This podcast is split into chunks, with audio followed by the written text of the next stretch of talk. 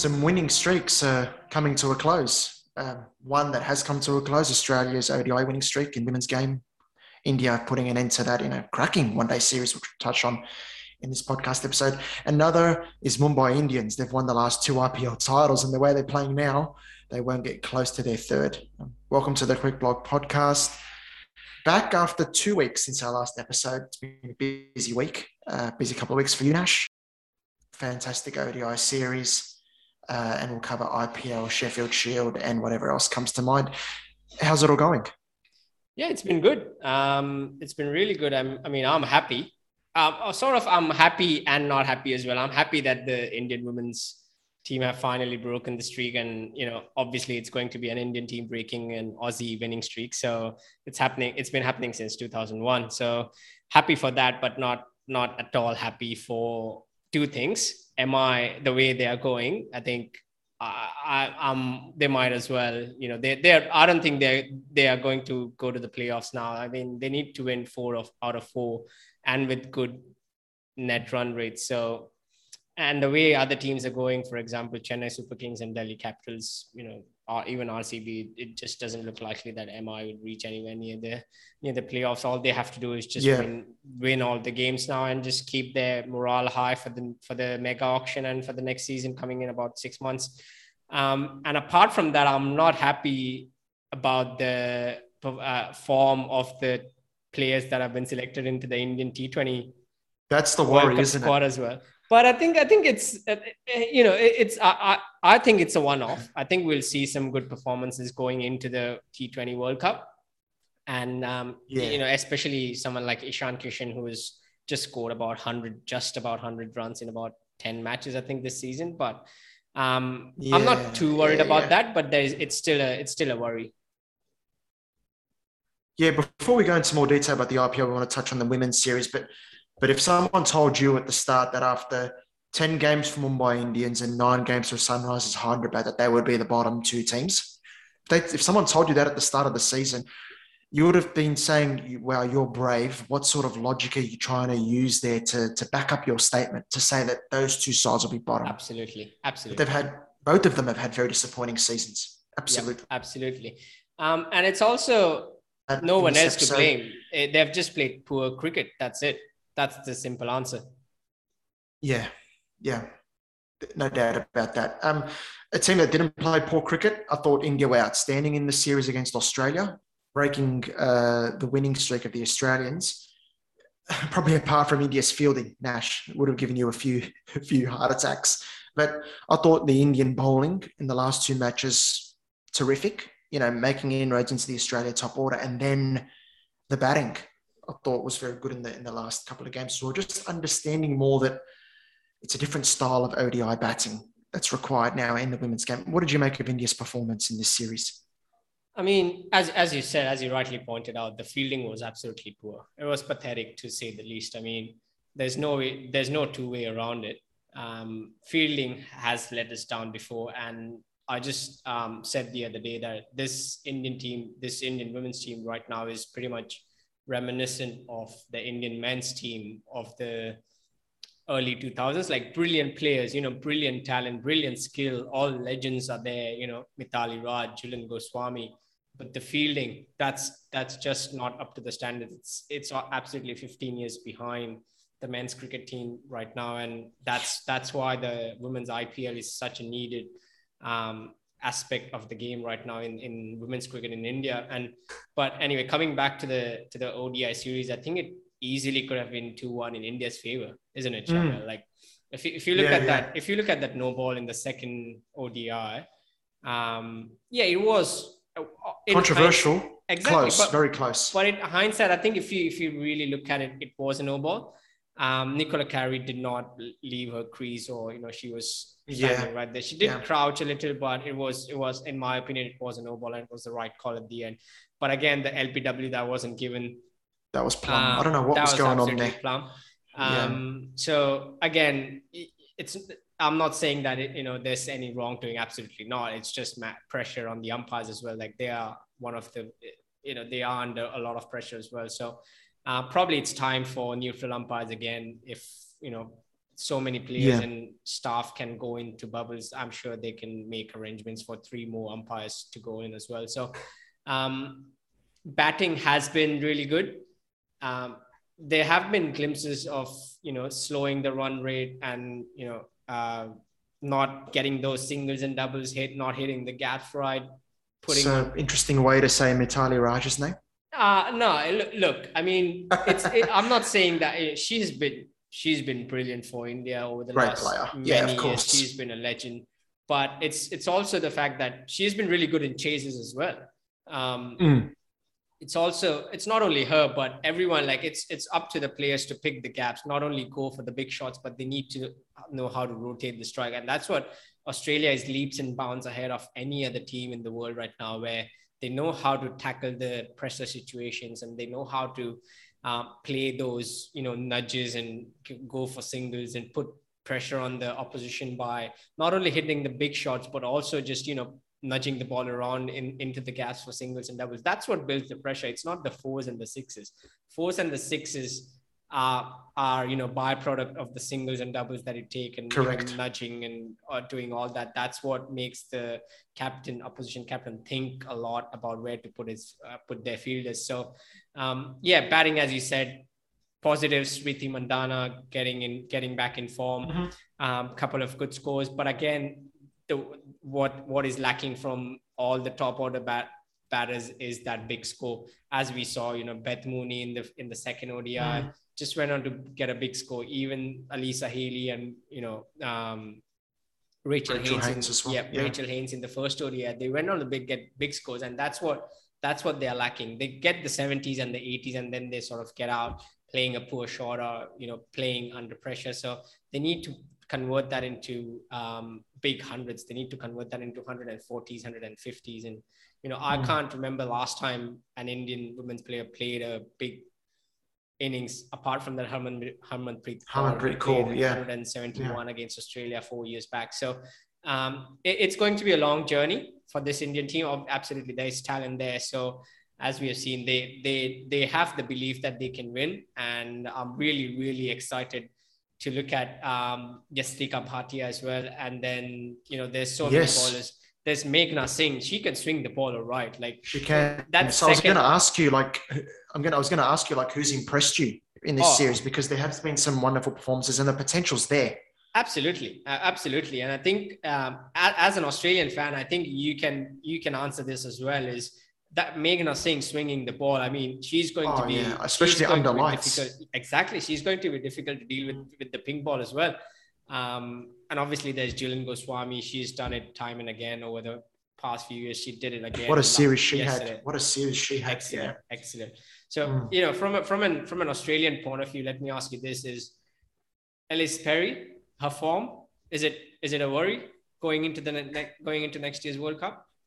Uh, I, you always have to keep it top of mind as a you know team manager, but Ellyse Perry is Ellyse Perry you know, she is uh, world class and her class is permanent. I, I, I, don't think she's she's she hasn't been the same bowler for me since she tore a hamstring badly last year.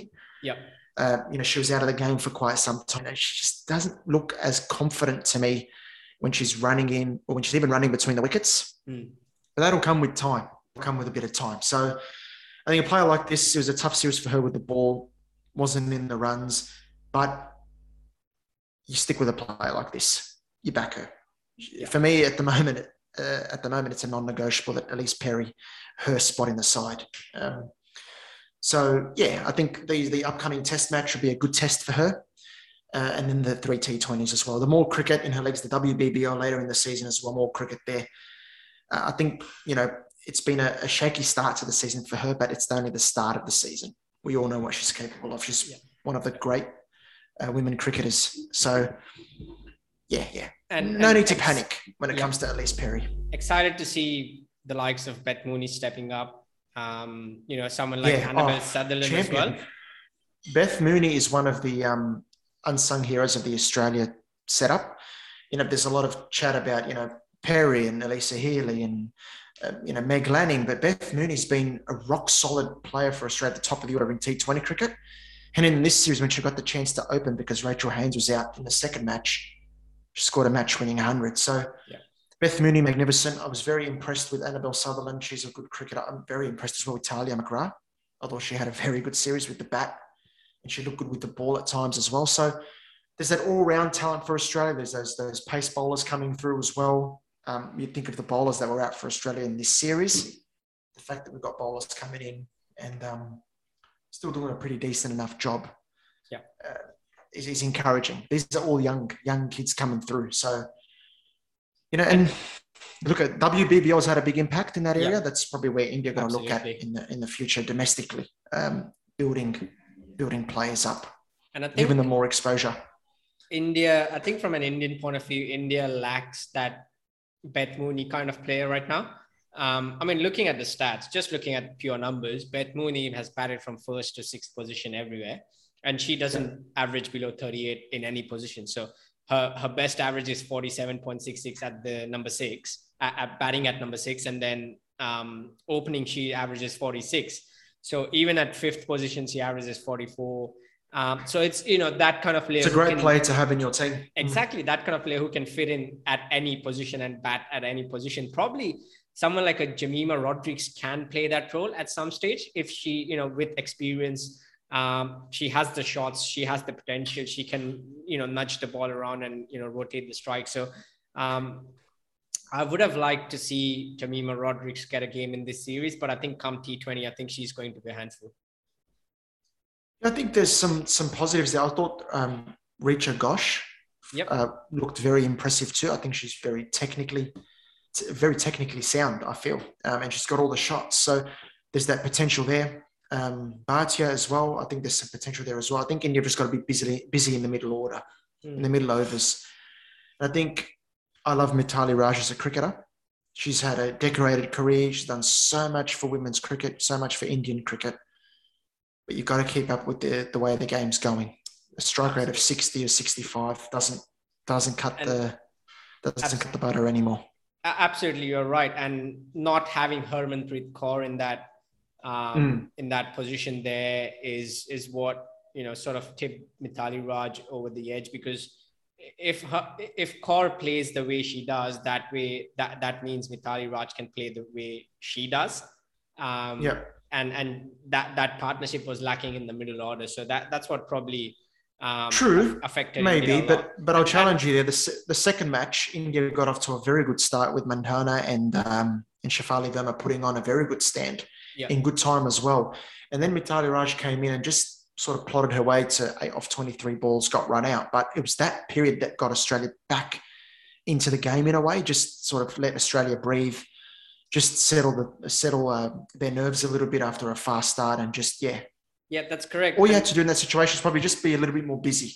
Yeah. Don't have to go for the big shots, but just keep the scoreboard ticking. Ab- absolutely correct because Shafali Verma got out for like um seven one for 74 and when Yeah. Mithali Raj got out it was two for 88 of 16 overs so they got like 14 So Australia from- got back into it. yeah five overs so that was that was what tipped the scales into the Australians uh, into the favor of the Australians so um, but overall a brilliant brilliant innings uh, sorry brilliant series and a brilliant advertisement for women's cricket That second game was the last game too. Both, you know, um, very close and very exciting, Absolutely. which is good. And, absolutely and just seeing Twitter, seeing social media, everyone talking about it, it's good. It's good for the game. That's what you want. It's it's, it's all about improving the quality of the product on the field. Yeah. And then people will come on board. There's no question about that. absolutely There's no question about that. Um, the test match coming up this week. What's your gut feel on it before we move on to the IPL? A quick chat about the, the test match. What's your feel? Look, I think uh, uh, um, my prediction would be Australia winning this. Um, Yeah. just based on the fact that you know obviously they are more experienced and it's in their own backyard so and it's pink ball as well so but i would like i would really like to see some positives from from the indian side it, it would one would be Meghna Singh with the pink ball i think that will be absolutely brilliant Mm. um but also I, I, I don't know if it's confirmed, but maybe Richa Ghosh can will keep again because she provides that batting option again. So Um, how her test, you know, test match game is, it's it's it's a wait and see for us. So um, those are the couple of positives that I would like to see. But obviously, then you know, if Harmanpreet Kaur can come back into the team and you know get get over her injury, um, that will be a brilliant boost to the to the Indian side as well. Yeah, I agree with you. I think there's going to be some some positive moments for India in this Test match. I think you guys have shown, going back to the England series and then here in Australia as well, that uh, you've got some um, some talent there and some potential. But the challenge is sustaining it long enough against a good Australia side. Um, and the challenge for Australia will be no Megan Schutt, no Jess Jonassen. So can Australia sustain good periods for long enough as well? So should be a good Test match, and then the T20s after that. So should be good. Um, now, onto the Indian Premier League. Uh, plenty of enthralling cricket as always in the, in the Indian Premier League. But as I was saying at the start, can I? Can I? Someone told you that Sunrise Sunrisers Hyderabad in Mumbai Indians. Can I throw a tantrum and say I don't? I, I don't want to speak about the IPL. Can I throw a tantrum and just say I, I don't know? Look, I'd listen to you, but we always have to talk about Australia when we get pumped. So we're gonna have to talk about Mumbai Indians. Your immediate thoughts. What's Fair going? What, what's going wrong? Let, We'll touch on Mumbai Indians first. It's, look, they've been. I don't know if they've been the most disappointing team or whether that goes to Sunrisers Hyderabad, but no doubt about it, they've been very disappointing. Great team, and I thought they've got a lot of players who are in the T20 World Cup squad to be extra motivated to perform. What's gone wrong? Look, I think firstly I'll touch on your point of um, you know, Sunrisers Hyderabad and Mumbai Indians. I think Mumbai Indians have been the by far have been the poorest team in this phase because Sunrisers Hyderabad, everyone knew they were out down and out. And you know, there's I don't no one saw their luck changing. But I think Mumbai Indians have really fell out of the race for the playoffs from number four to number seven. Um, you know, I think two two losses, three losses um, in three games.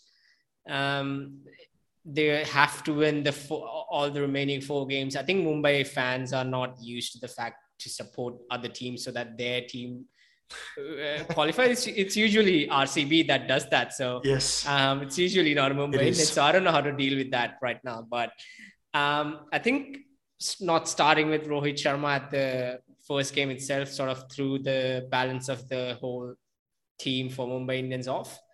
Um, no one saw that coming really. Um, no one knows the reason. Maybe it, it, was the it was rest for the T20 World Cup. Maybe it was something else, but no one knows the real reason. But that sort of through, in my mind, that was sort of through the whole balance of the squad. Um, sorry, the playing eleven into disarray, and it, that that derailed. I think that derailed the whole season for us.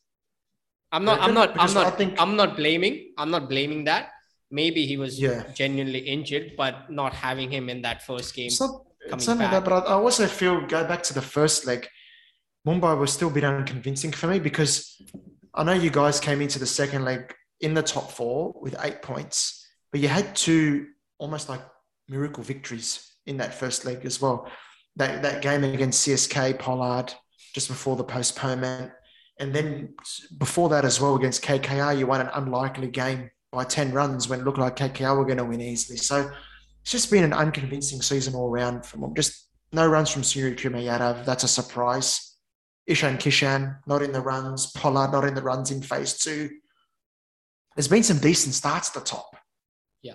But it's the middle order that's usually the strength of Mumbai Indians completely off the boil, completely off the boil. And I, I still don't believe, like I said the other day as well, I still don't believe Krunal Pandya should be in the, in that side. I mean, he he, he hasn't is, done he hasn't he hasn't done anything major in a while he's now. He's the so. most overrated player in my mind eh, for me at the moment.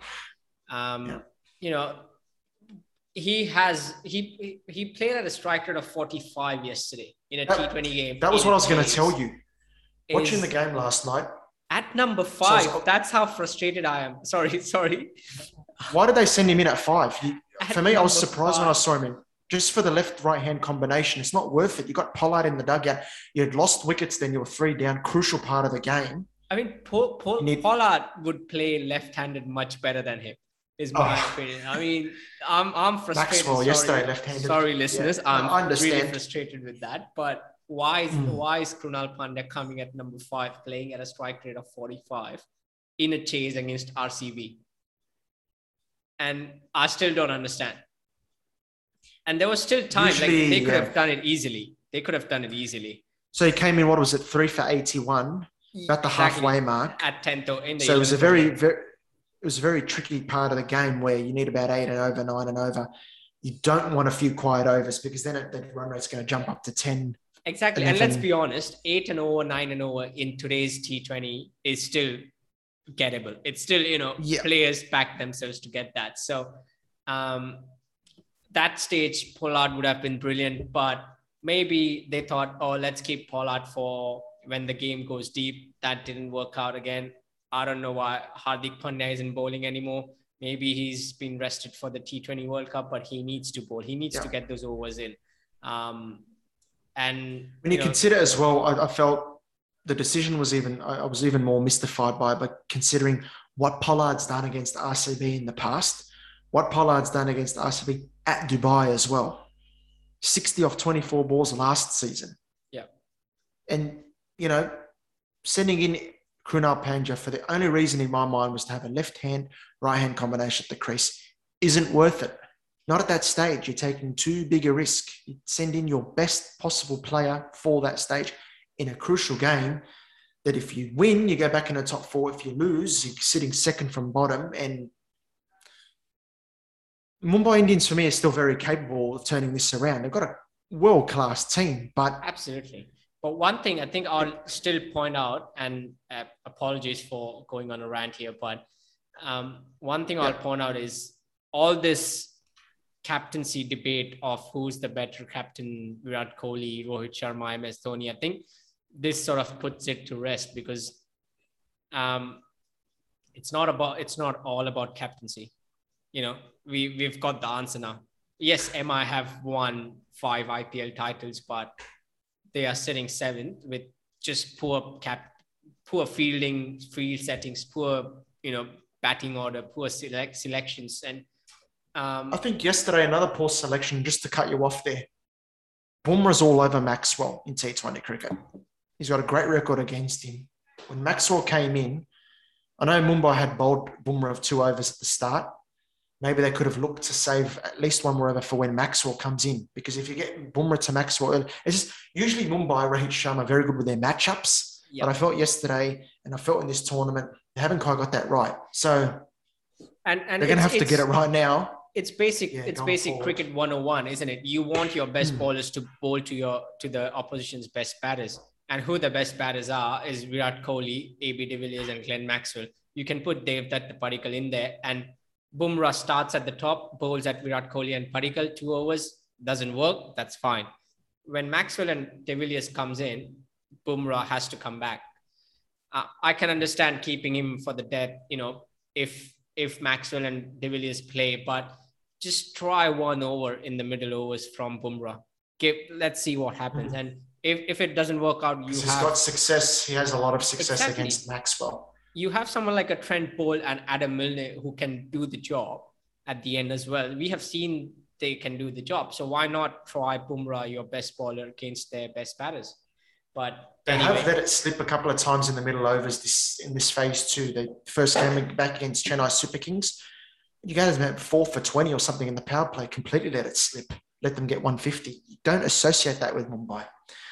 You know, we can go on for a long time about Mumbai. oh, I can but, you definitely know, go on. I can definitely. Yeah, yeah, just a lot of surprises in the way they've got things wrong, but they're still equal fourth right as we speak. Sorry, yeah, equal fourth right now. So there's still four games to go. Anything can happen there, but they're going to need a quick turnaround. On their opponents last night, Royal Challengers Bangalore, very good bowling performance. I thought once they got a hold of the contest after the power play, they didn't uh, let go. Very happy for Yuzvendra Chahal he not in the T20 World Cup squad, but he's responded in brilliant fashion, hasn't he? Yep. And I think he needed to do that. That's it. I mean, I don't see Hmm. anything. People have again said, oh, why has India not selected Chahal? But I think it was the right selection. Like, he has been absolutely poor in the last 18 months for India in T20s. Just go have a look at the record and you will see he's bowled at an economy of nine plus and not taken what nine wickets in as many in probably more innings. So he has been absolutely poor. and to for him to go and do that against a good batting lineup, it's it's absolutely brilliant. Don't get me wrong, I I love him as a leg spinner. Um, you know, he has the he can bowl at, at a fast pace. He can slow the ball as well. He's really helpful on pitches that you know, especially pitches like uh, we we've seen in Sharjah, Dubai, and Abu Dhabi. So, um, he yes, really happy for him after yesterday, and he has to keep doing that time and again, and really show the selectors that okay, he's now back, and then you know probably get in the squad for the next World Cup next year um, in Australia. But really happy for Harshal Patel as well. I think um, he would like to play uh, Mumbai Indians every game, wouldn't he? Oh yeah, absolutely. uh, I think he got he got the you know he's some people call him the slow ball merchant, but he has a brilliant slow ball. Let's be honest.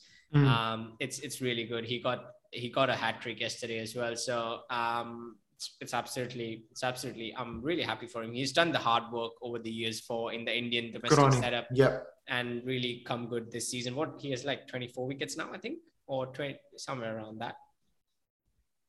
Yeah, I think 22 or 23, yeah. something like that. So very, very impressive. And um, I think even now RCB can still go to another level, particularly with their batting. Um, just quickly before we move on to the next team, Virat Kohli's strike rate, his approach, what do you make of it? 40 ball 50s, sort of just oh, slowing think, down the middle there again after fast starts. I, I think know, can he go to this, another gear? Yeah, he can. He can absolutely. That that is a really good question, and um, he he can absolutely do that, but he doesn't need to at the moment in, in this team because he's got Maxwell and AB, AB de coming down the order. But the problem is, is ABD's not getting a lot of time, so he's coming in very late uh, because Kohli is batting the forty odd balls for the fifty, and then by the time he gets out, de Villiers got to go straight away. And de Villiers is capable of that, but he doesn't get a lot of delivery. So. Yeah something to look at, something to think yeah, about. Absolutely. There's um, always room for improvement. And I think Virat Kohli is the kind of player who will do anything to improve at any stage of his career. So, um, you know, 51 of 42 is probably a tad too slow for someone like Virat Kohli. Maybe 51 mm. of something like 30 ball or, you know, 35 ball, even 32, 33 yeah. balls is fine. Um, playing at a strike rate of 140, 150 suits Virat Kohli more than yeah. playing at a strike rate of 120 yeah, agree. Agree with that. So yeah, I think RCB that they needed that win badly. They lost their first two games in the UAE League.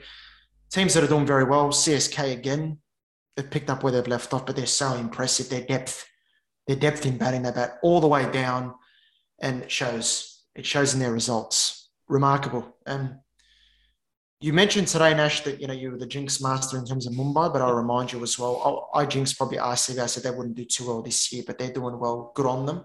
CSK, they've surprised, I think, a lot of people. Can they go all the way? I think they can. Oh, I think they can as well. Um, I didn't. I did not give them any chance at the, at the at the start as well. I think I predicted that they would. They made they made some good purchases. Yeah, they made some good additions Absolutely. to their team. Yeah, and I think um, Ruturaj Gaikwad at the top. Um, he has been absolutely brilliant. Class. He's been absolutely brilliant. Um, one thing I'd like to ask you though is Faf du Plessis. Um, he's he's a legend of the game. How is he not in the South African squad is beyond me. Um, what what do you make of his current form? And you know, we we saw in the PSL as well. Uh, we saw in the CPL as well what he does. Um, do you think South Africa have lost the plot there? Yes. Yeah, he needs to be there. And uh, it was the shot uh, against Lockie Ferguson, 150 clicks, just hitting it back over his head like it was nothing. So still clearly got it, Faf. He's, he's playing very well. He's looking very good. And I was surprised when South Africa didn't pick him. Very surprised. Um, yeah, so f- from a CSK perspective, when you've got Faf in that sort of form, Gaikwad batting beautifully. And then you got Moeen, you could just go at it in the middle overs. Jadeja, look at him at the death. I've been very impressed also with Ambati Rayudu. I know he didn't score big yesterday against KKR, but he's batting in the middle overs as well. That's where CSK have really improved. It's over 7 to, to 15 with the bat. It's been so important. I think they've been very good in, the, in that period with the ball as well.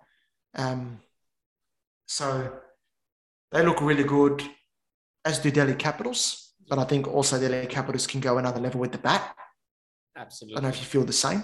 Absolutely. You know? I think they they probably they're finishing um, maybe exactly. They missed Stoinis, I think, in that game um, mm. against Rajasthan Royals uh, day before, uh, especially in the in the finishing aspect of it. Um, yeah, they they certainly missed him because uh, his replacement Lalit Yadav I think played 15 balls for his 40, and you don't want that when you're trying to finish a game. Um, and and sort of they back till Marcus Stoinis, and then you got batters like Akshar Patel and um, Ravi Ashwin who can't really. Well, Akshar Patel can bat, but he can't have the same impact as someone like an Andre Russell or um, Marcus yeah, yeah, Stoinis. Yeah. Um, you know, so they, that's probably the concern with Delhi, isn't it? It's exactly. the finishing. Excellent bowling attack, and it is bowling attacks that win you help you win titles. They've got that bowling attack to do it, but it's just can they get enough runs on the board when it matters in terms of finishing off the innings well? If the Absolutely. top order is a bit shaky in Absolutely. a big game, so and and yeah. with the with the bowling, I think he Rishabh Pant has. I think he has it a bit easy with, especially with this kind of a bowling attack. I, I think the obviously his captaincy is important and his captaincy has been really good. But when you got someone like Ashwin and Rabada in your ranks, you really don't have to worry too much. I think you just say to someone like an Ashwin, you take charge of the whole bowling unit, and he will, you know, he will do wonders for you. Set the right fields, set the right fields for the players, do your research, and exactly. But yeah, yeah, agree with that. It's a very good bowling attack for T20 cricket, and it's showing. It's showing. Um, I think um, yeah, you want to another good another good team to talk about is actually two who are probably on the same level at the moment is KKR and Punjab Kings. We'll talk. We'll touch on KKR. KKR. I'd have KKR on top ahead of Punjab Kings in terms of comparing the two. Yeah. So but yeah, I was going to touch on KKR. Yeah. We'll touch on KKR before because I'm interested in Morgan and what his mm. entire what's going on in his mind right now? You know, you if you were Eoin Morgan right now, come come World Cup, there's not even a month, probably a month to go for the Cricket World Cup now. So, what what are you? What's going on in your mind? You're not you know doing the job with the bat. You're not doing the job with captaincy. As as Eoin Morgan, what's going on in your mind? And as ECB selectors, is it as Chris Silverwood? Is it is it worrying? I think it is worrying his form. You know, when you look at the players England have got that can't get into that T20 side, that people are going to be thinking, oh, you can put that guy, you can put, you know, this guy in Moeen Ali at number four over Eoin Morgan in a T20 team, for example, or Liam Livingstone ahead of Eoin Morgan. So that's a worry. Mo, Eoin Morgan, short of runs, is a massive worry for England. His captaincy has been a bit, mm, can I say, touch and go. I think it's been okay and this pretty good in this UAE leg. Um, yeah, but some of his decision making of late's been, been a bit strange. But his batting, that's a concern. A concern. And I mean, if you, if you look at the scorecard from yesterday's game, yeah, yeah, everyone batted with a strike rate of about 120, and Eoin Morgan's strike yeah. rate was 57. What do you make of that? That that's crucial in the final analysis. The the game went to the final ball. You know, and, um, you know, could he have planned to get um, Sunil Narine bowling the penultimate over instead of Prasidh Krishna? Um, you know, because you talk about in the run chase, it's always that penultimate over that's almost always the deciding absolutely, over. Absolutely. And when that went for how many runs, that was, I know Sunil Narine bowled a great last over and nearly got, you know, KKR, but, you know, still kept them in the game, but it was almost just about gone in that penultimate over. So it's just decisions like this for someone who's so experienced, who's tasted success, couldn't quite get that right. But overall, overall, though, I've been very impressed with KKR in phase two compared to phase one. I think the addition of Venkatesh Iyer, yep. absolutely outstanding. Andre Russell looking dangerous now with bat and ball. Dinesh Karthik in the runs yesterday. Lockie Ferguson's a good addition to this team. Sunil Narine bowling beautifully. There's a lot of, and of course, Varun Chakravarti. There's a lot of positives in this team. They're very capable of making a run to the playoffs and then challenging any team in the playoffs. Absolutely. But they've got to get their tactics right and they've got to get that, that middle order's got to come to the fore in the big game. What what, what do you make of um, Punjab Kings? what do you think they? Do you think they, Oh, Punjab Kings. Oh, get in the playoffs? Oh, they can, but it could be the they come down to the last game and they need five off two overs with nine wickets in hand and they don't get it. Something like this. How many how many points do they drop? Just guaranteed points dropped. That would be they should be in the top four at the moment. I still think they rely e- too much on their top order. Are you talking about Punjab Kings or Arsenal? Arsenal had a great win overnight, Yeah, by the way. So it's, it's a good. It's been a good day for me. I slept at four a.m. I slept Oh, at okay. 4 a.m. and uh, and had four hours sleep, but I've had, had a great Monday. I haven't felt it because it's I'm in a good mood, so don't ruin it. And Sorry. so, that's all good. Uh, on Punjab Kings, I feel they rely too much on their um, top order still. Yeah. Too much on KL Rahul, Mank, Agarwal. That's the concern. That's the concern for me.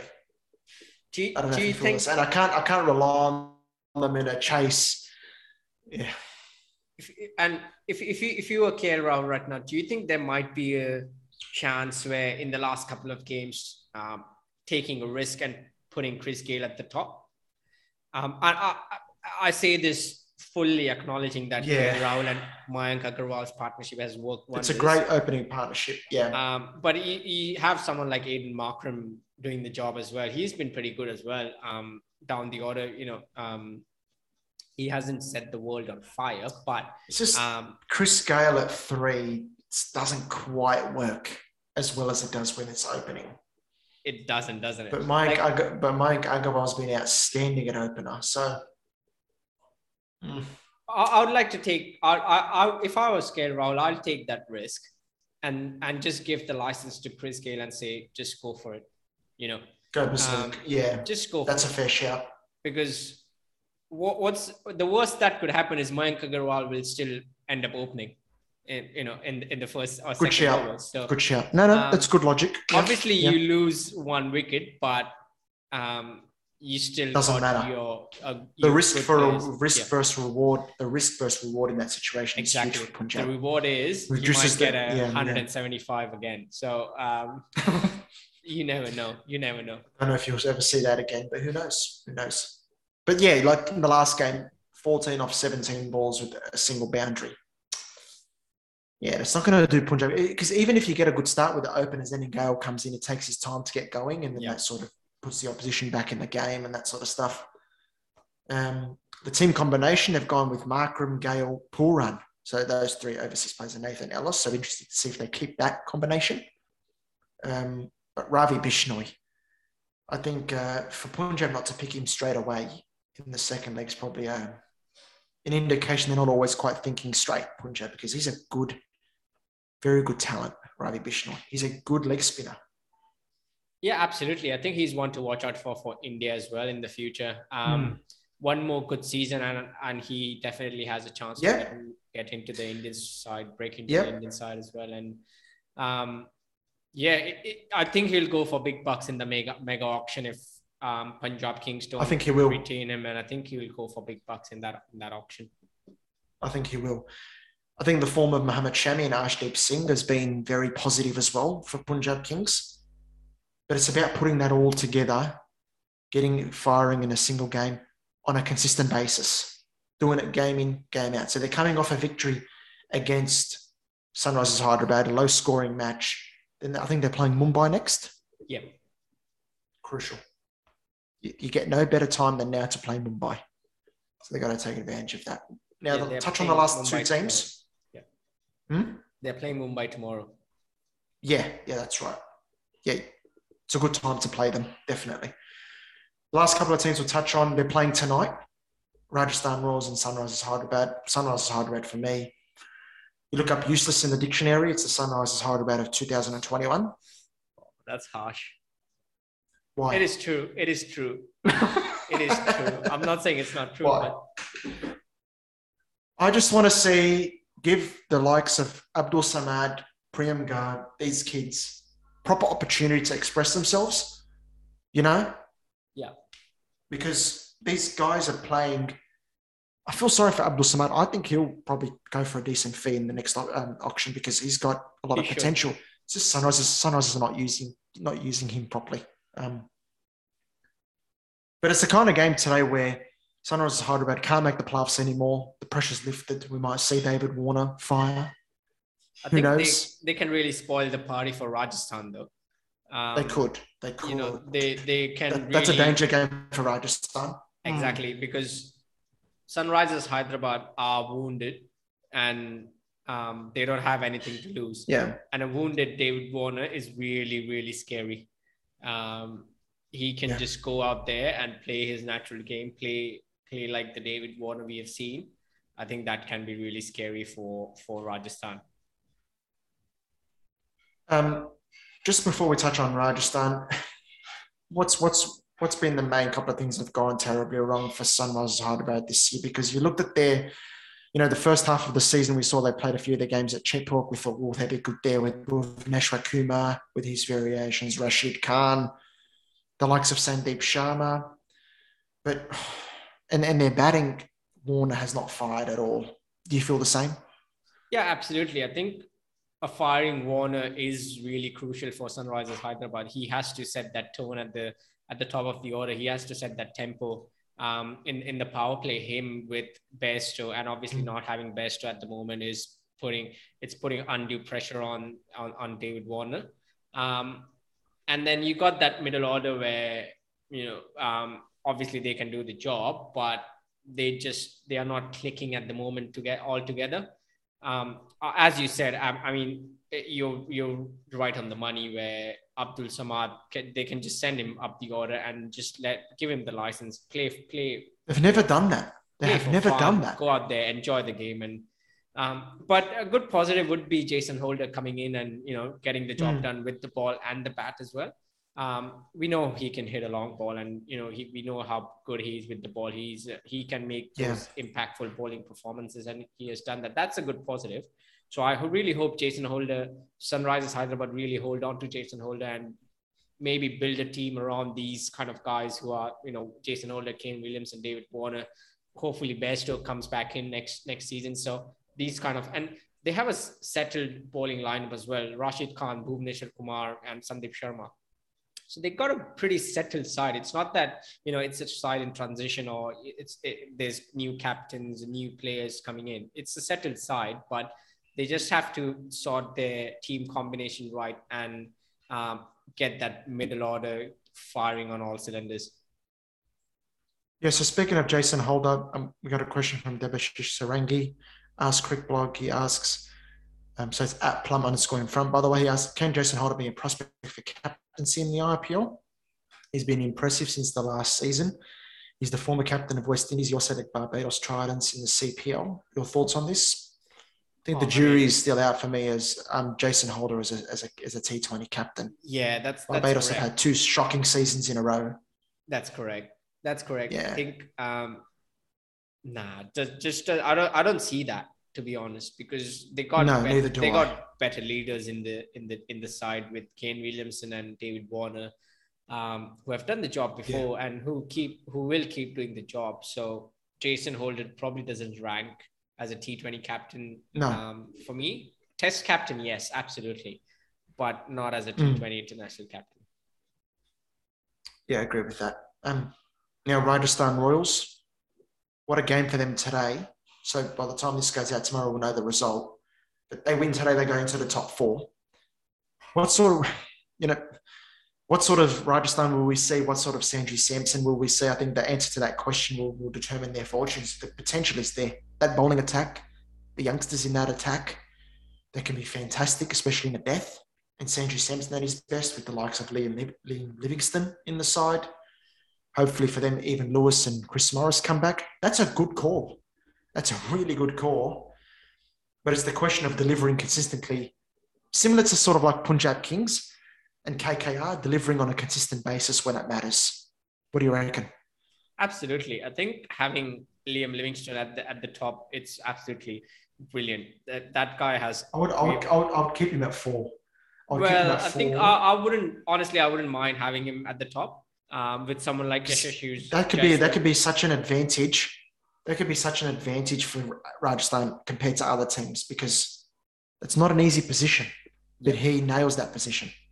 So and absolutely, don't get me Sorry, wrong. I Like cut he, you off. he- Mm. no, no, that's all fine. He absolutely nails that number four position. But for for the for the time being, I think what I'd like just like to see is give Livingstone the license. Tell him that he's sort of in that Chris Gayle mold, um, where if you give him the Mm. license, just tell him that you know go all guns blazing. Give us a good Yeah. power play score. Give us probably 60, seven, even 75 in the first six. Um, along with Yashasvi Jaiswal, who can do the job as well. Uh, and that gives them the right and left hand combination. Uh, so, yeah, that, that, I mean, if not, if that doesn't work out, he drops back to number four. He can do the job there as well. So, but I'll li- really like to see him go all guns blazing in the first six overs and just play his natural game and get that 75 off six. Yeah, fair enough. Big game, big game. So there's they play against an uh, SRH side that's got nothing to lose. So that's going to be a good test in itself for the Royals. They're going to have to hold their nerve. And the last game, Sanju Samson scored 53, sorry, a 53 ball 70, not out, and the rest of the batsmen scored like 40 odd runs off 70 deliveries or something stupid like that. So they can't afford to repeat that. They've got to work as a unit. They've got to work as a unit. Um, so yeah, so an interesting week ahead in IPL in the playoffs race. We've got four teams on eight points. I think it is. Should be a beauty. I think, be a beauty. I think Anything I'll, I'll, I'm not predicting. Hard to predict, that's for sure. um, so I'll stay away from predictions. I'll, I'll try and Nah, predict. I don't I'll want to predict. Whatever I say, the opposite's going to happen. I'll try and predict. I think we have this this top four is going to stay as is is my prediction. Um, So you think Kolkata, Kolkata in at four? yeah, like like it can move around in the top four, but these are the top four teams is is my prediction. Yeah, okay. Well, come tomorrow morning. I think I, I see think I, I think Kolkata. Yeah, yeah. But this, Out of the bottom, out of the bottom five sides, out of the bottom five sides, Kolkata's currently playing the best cricket out of them, in my opinion. yeah, that's correct. So it does make sense that you know you think they can be the side that um that gets in. I think the best side in that bottom five remains Mumbai. They've got the highest ceiling out of those top five, out of those bottom five teams. Sorry, it's Mumbai, but can they get their act together, or is it too late? Have they, you know, but they've got a lot of class in their team. If if Rajasthan Get a couple of wins today- together. Who knows? Exactly. Yeah. If Rajasthan lose today, you know they, they're still beyond all on eight points, and that's a good chance for Mumbai as well to win all their games, all the remaining games. So there's a there's a game. I think what there's a two games tomorrow. Yeah. And um, is it KKR? Oh, KKR and Delhi. That's a big game.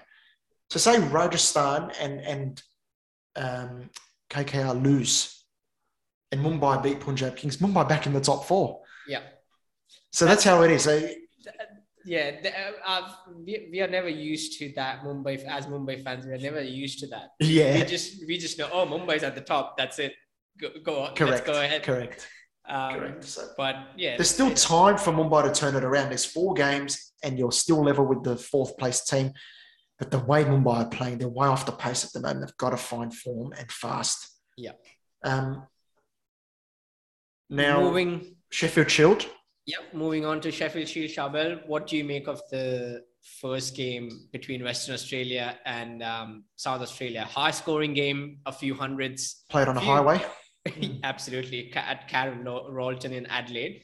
Um, Mm. what, what do you make of the, firstly, what do you make of the South Australian team coming back from a winless last season in, in any format? What do you make of their bowling and their batting performance this time around? They should be very. They should be quite proud, especially Jake Carder and Travis Head. Travis Head, the player of the match in the end. You know, those two were the the solid foundations of the um of the the innings. There, you know, the two for sixty eight, sort of in reply to four hundred and sixty five. You're in a bit of trouble, but then they put on a big stand. So that's a positive. But I just worry on pitches like these. Do they have enough penetration with the ball to take the wickets that they need? to to win the games. I worry about Lloyd Pope. Like he still can't land the ball consistently. Um, I don't think he bowled us. He bowled just two maidens in the whole game in nearly 40 overs. Went for nearly six and over. And and shit um, gets wickets. the match. Shit gets wickets. Shit gets wickets. He's the perfect example of shit gets wickets. Um, but yeah, that's my concern with South Australia. I think you know Travis Head and Alex Carey and these guys are going to be very important from batting perspective. But Is, is that a, is that a concern from for you? If you are South Australia, is that a concern for you that Travis Head is bowling more than Lloyd Pope? yes, that is a massive concern, and it's a concern like going forward for Lloyd Popes. Like you need to be trusted to be able to, you know, as a leg spinner, at least bowl with some level of control. It's not easy. Yeah. you're a shield spinner, Yeah, exactly, Um, exactly. so But more can be expected of, of, Pope, of, of sorry of Pope there. Absolutely. And um, some positives for South Australia, though, is the batting of Travis Head and Jake Carder. Um, but also, we'll quickly touch on Travis Head first uh, before moving on to the South Australian bowling. Travis Head, do you think back in the reckoning or not? Not as of yet. Uh, he's always been in the reckoning. He's always been in the conversation. He always has. Um, so yeah, look, if he can sort of continue these with these sort of performances, then I think the selectors will have no choice but to pick him. Um, yeah, so all he can do is just continue to, to smash the runs. and What I have a problem with those before before we touch on South Australia bowling and a little bit more like this, it's hard to get a gauge of it's hard to get a gauge on how the players are actually performing and what sort of form they're actually in. Flat Uh, yeah. road, you don't get an accurate representation on the bowlers, and you don't get an accurate representation on the batsmen too. I just want to see a little bit more of a battle between the bat and the ball. Yeah, and and do, do you- well from from what I have seen in the last couple of years that I've been in Australia, certainly that has been the ongoing issue in Australian cricket, hasn't it? Um, Flat pitches, yeah. flat pitches, drop ins everywhere, and then um, bowlers are you know looking absolutely village cricketers at some stage. Batters just getting um, you know batters are just smashing it all around the ground, and then come Mm. Test match cricket. Um, batters are found out against really good quality bowling attacks. Uh, there's a question there for you as, as an Aussie fan. Um, as you said, you would like to see more uh, balance between bat and ball, but if those um, if, if, that, that's the case, if this these are the pitches that are that are you know th- that the states are putting up for shield games, what's the what's the go around for the bowlers? Do you do you think they still need to work hard in on their control? Because- Uh, I said it's hard to get a gauge on how well you're bowling or how well you're batting on a very flat surface, or how poorly you're bowling, I should say. But there's a great opportunity for the bowlers here to make an make a statement and say, yeah, I can produce even on a flat pitch. Because that makes that's always for me when a bowler can can do well on a flat pitch, it always you hold them in higher regard. I look at the economy rates of a lot of the bowlers in this test match. So not in this test match, in this shield match. That's a concern. Look at someone like a Matthew Kelly, who's always been sort of like an up and coming bowler. Economy rate in the first innings of 3.86 in 22 overs. Cameron Green went at 4.85 in his 14 overs in the first innings. There's a 3.71. Lance Morris, 4.33. So the number one thing from a bowling perspective is you've got to bowl with control and try to limit the run scoring. Travis Head scored at a strike rate of 75.81 in that first innings, 163. You know, Yeah, the bowl, it's on the bowlers that it's a flat surface. You've still got to find ways to build pressure. absolutely. You've got to find ways to build pressure. Because if you're leaking runs on a flat pitch, forget it. touching touching on the touching on the positives out of the game um keeping the flat pitch aside still um someone like a joel paris and nathan McAndrew Yeah. both have done the job Impressed with, with the cricketer. ball.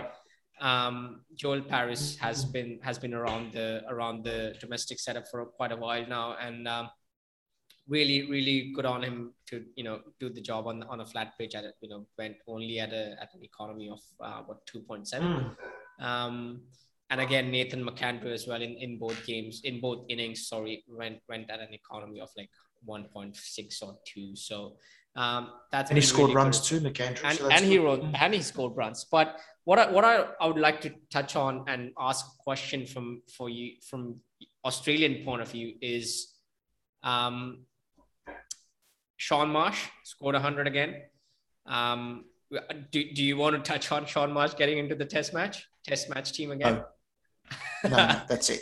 That's love Shaun Marsh. I think is what he's been in back in the Australian side. What eight times? They've Yeah. tried. They've tried. You know, he's been a player that has been, I reckon, very good at Shield. Maybe too good for Shield at times, but not quite cutting it at Test level. Yeah. You know what I mean? Yeah. One of those players.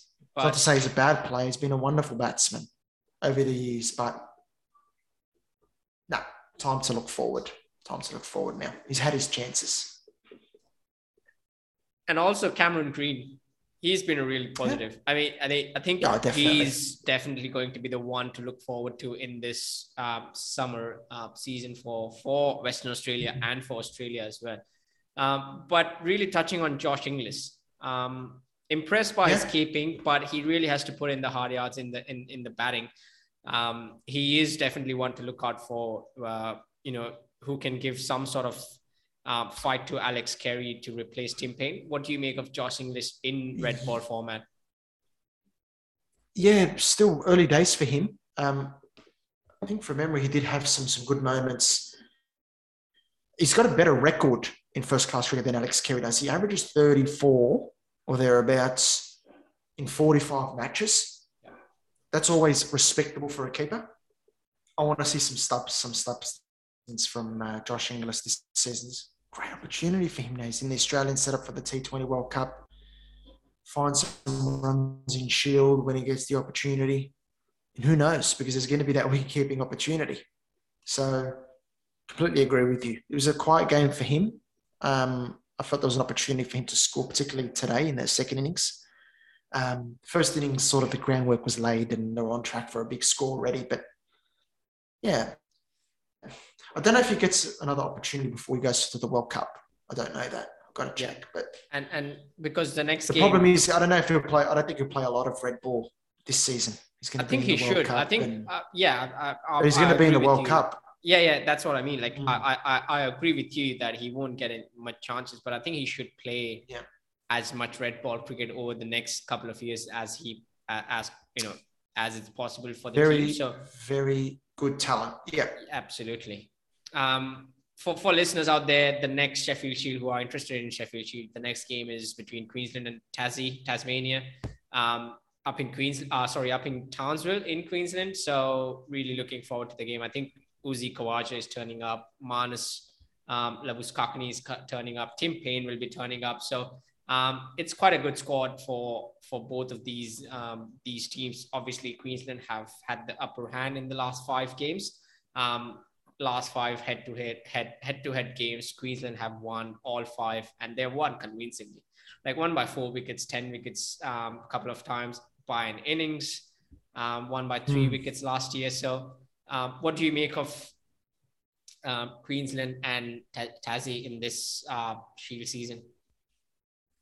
Um, I think Tassie have got no Nathan Ellis. He's in the IPL. So that's that's a big loss for them because I like him as a bowler. Oh, Queensland look good again. The champions. Uh, big, big uh, season for uh, a few of their players like Khawaja, Renshaw. These guys trying to stake their claim for a spot in the Australian team because if you offered someone like a Renshaw or Usman Khawaja a spot at number five, they, they wouldn't say no to it. Yeah, absolutely. They would not say no. I know they, they're typically top order players, but say you got Pucovski and Warner opening, Smith Labuschagne, you know, um, three and four there. That number five position is still open. Travis Head's made a good start to the season, so it's time for those Queensland players to make a stake as well. So we'll leave it there for this episode. Thank you so much to you, Nash. Thank you to our listeners uh, for listening to us ramble on uh, about all things cricket in this podcast. Enjoy the cricket this week, and we'll catch you guys next week.